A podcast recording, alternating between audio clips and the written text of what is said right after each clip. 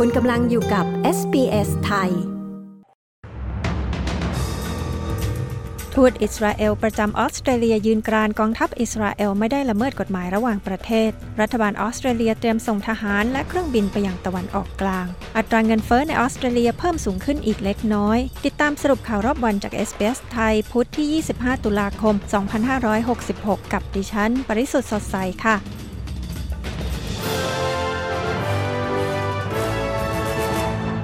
เอกอัครราชทูตอิสราเอลประจำออสเตรเลียกล่าวว่า เขาไม่เห็นด้วยกับข้อกล่าวหาที่ว่าการโจมตีทิ้งระเบิดที่ฉนวนกาซาของกองทัพอิสราเอลเป็นการละเมิดกฎหมายระหว่างประเทศ ด้านมนุษยธรรม ทูตอิสราเอลกล่าวเรื่องนี้ ในการปราศัยที่สมาคมผู้สื่อข่าวแห่งชาติของออสเตรเลียวันนี้ ท่ามกลางการทิ้งระเบิดที่รุนแรงขึ้นในฉนวนกาซา ซึ่งกระทรวงสาธารณสุขปาเลสไตน์กล่าวว่า ได้ทำให้ชาวปาเลสไตน์เสียชีวิตไปกว่า 5,700 ราย ก่อนหน้านี้ในวันนี้เลขาธิการสหประชาชาติอันโตนิโอกูเทเรส อ้างว่าการทิ้งระเบิดของอิสราเอล และการปิดล้อมไม่ให้ส่งสเสบียงเข้าไปยังฉนวนกาซาถือเป็นการละเมิดหน้าที่ในการปกป้องพลเรือนอย่างชัดเจน อย่างไรก็ตามเมื่อถูกกดดันให้ตอบคำถามเรื่องนี้ เอกอัครราชทูตอิสราเอลกล่าวว่า กองทัพอิสราเอลได้ปฏิบัติตามกฎหมายระหว่างประเทศอย่างเต็มที่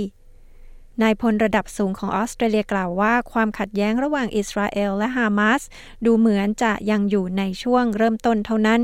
รัฐบาลสหพันธรัฐของออสเตรเลียได้ประกาศว่าจะส่งทหาร และเครื่องบินของกองทัพอากาศออสเตรเลียสองลำ ไปยังตะวันออกกลาง เผื่อว่าเหตุการณ์ความรุนแรงอย่างมีนัยสำคัญ จะลุกลามไปทั่วภูมิภาคตะวันออกกลาง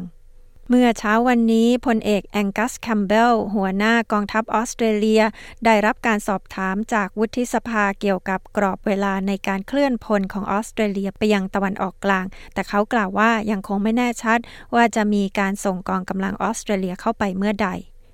จิม ชาเมอร์ส รัฐมนตรีคลังของสหพันธรัฐกล่าวว่า รัฐบาลกำลังพยายามอย่างเต็มที่ที่จะทำให้อัตราเงินเฟอ้ออยู่ในระดับต่ำ ท่ามกลางวิกฤตระดับโลกและปัญหาด้านห่วงโซ่อุปทาน ที่ยังคงส่งผลกระทบต่อตลาด เขากล่าวเรื่องนี้หลังสำนักงานสถิติแห่งออสเตรเลีย เปิดเผยดัชนีราคาผู้บริโภคล่าสุดในวันนี้ ซึ่งชี้ว่าราคาสิ่งต่างๆ ได้เพิ่มขึ้น 1.2%ในช่วง 3 เดือนจนถึงเดือนกันยายน เท่ากับได้เพิ่มขึ้นรวมทั้งสิ้น 5.4%ในช่วง 12 เดือนที่ผ่านมาสถิติที่เพิ่มขึ้นเหล่านี้สูงกว่าความคาดหมายเล็กน้อย ส่วนหนึ่งเป็นผลมาจากราคาน้ำมันที่สูงขึ้นอย่างมาก เนื่องจากปัญหาอุปทานจากผู้ส่งออกน้ำมันเชื้อเพลิงรายใหญ่ต่างๆ ของโลก ทั้งหมดนี้คือสรุปข่าวรอบวันจาก s อ s ไทย พุธที่ 25 ตุลาคม พุทธศักราช 2566 ดิฉัน ปริสุทธ์สดใส รายงานค่ะ